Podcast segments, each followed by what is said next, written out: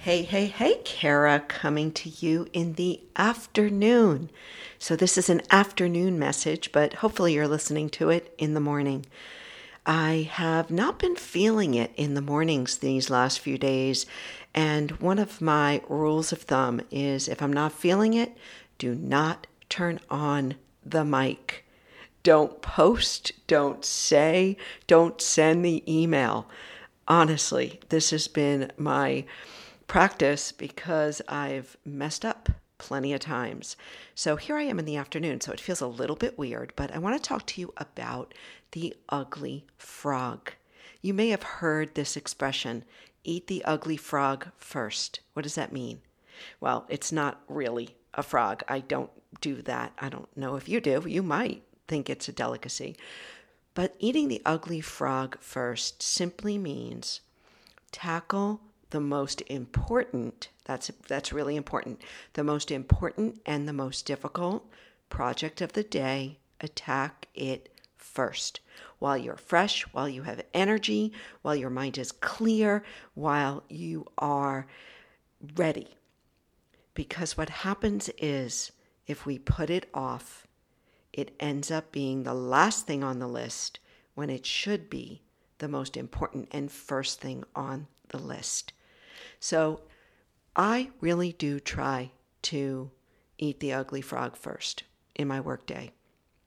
Oftentimes, what I have found, however, I've got a little cheat that I want to share with you.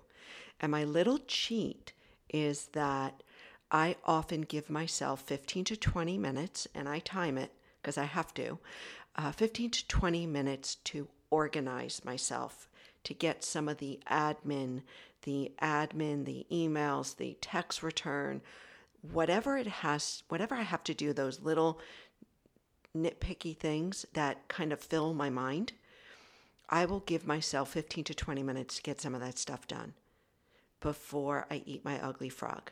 But then it is that number one most important thing that's going to move you forward in whatever project you're working on, in whatever intention you have, that's the thing to do absolutely first. Now, for me, my ugly frog isn't the podcast. The podcast usually comes before I even start working because it's done in those wee hours of the morning, as you know, except for today. And it is not hard for me to do. It's not an ugly frog. It is pure enjoyment that I get to turn on this mic and speak with you and share with you what's happening in my life. So there are certain things that are fun to do, and they may not be, even though they may be important, they may not be the first thing you should do. Oftentimes for me, the ugly frog has to do with writing, because writing doesn't come easy to me. Speaking does, but writing doesn't. Writing something or being um, really bold, like for me, the boldness that sometimes I need to have in my business, I need to do that first before I lose my nerve, or as my grandfather would say, my noive. So, my ugly frog, and, and it changes, but it's usually one of those things, something that I need to like step up and get uncomfortable in, or writing something. Those are usually my ugly frogs. But I have to do them in the morning. Now, you may be different in that you may be a night owl and you get all of the hard stuff done at night. But I am talking to you all if you are morning people or at least have like a normal workday schedule. And so, writing out your three most important things of the day is really important. And I learned this from Getting Things Done, that classic book uh, came out a while ago. I don't remember the author, but he talked about the MITs.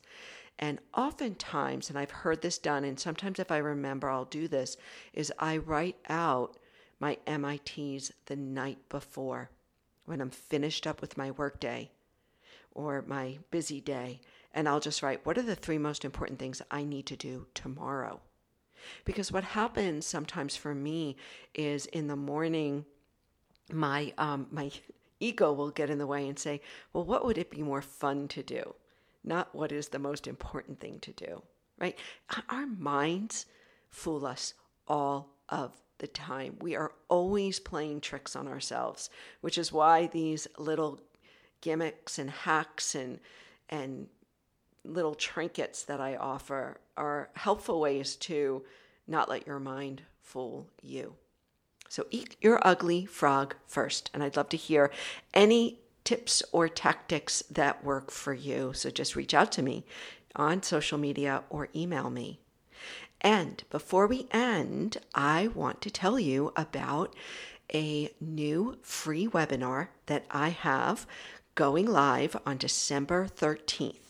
That is Monday, December 13th. If you're listening to this post December 13th, make sure you check the show notes because I will likely put a recording there.